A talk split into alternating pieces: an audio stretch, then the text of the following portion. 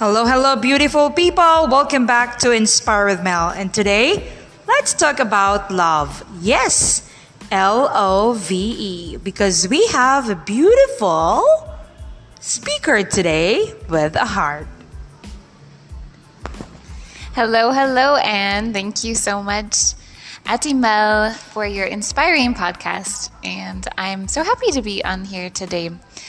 Today, like you already mentioned, we're going to talk about love. And I'm going to read something that I had written the beginning of this year as I was thinking about love and how love is a choice. It's also a risk. So here it goes Love is a risk. There is no mistake in that. But when we love someone truly and fully, what regrets can we have in the end? Perhaps they will hurt us. Actually, well, they will at some point, and we will also hurt them because we are all sinful. But loving is just that a high cost.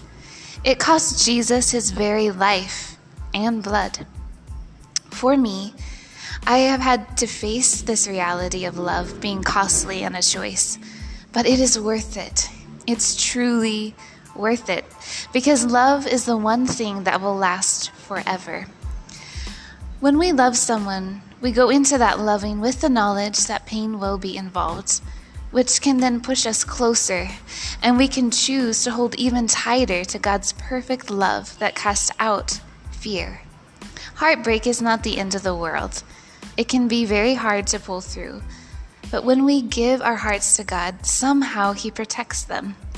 My prayer has always been Lord, my heart is yours. Please give it to the man whom you know will care for it. So I realize my heart is not mine to freely give away, but rather safe in the arms um, and in my Father's hands. God has been 100% faithful to guard me and lead me. But yes, loving and being loved is a risk, but the journey is so worth it. Yay! Wow! Thank you so much for that inspiring message. Indeed, love is a risk and love is a choice. So, that's all for me now. Thank you so much, Miss Hope Harlucker. This has been Inspire with Mel.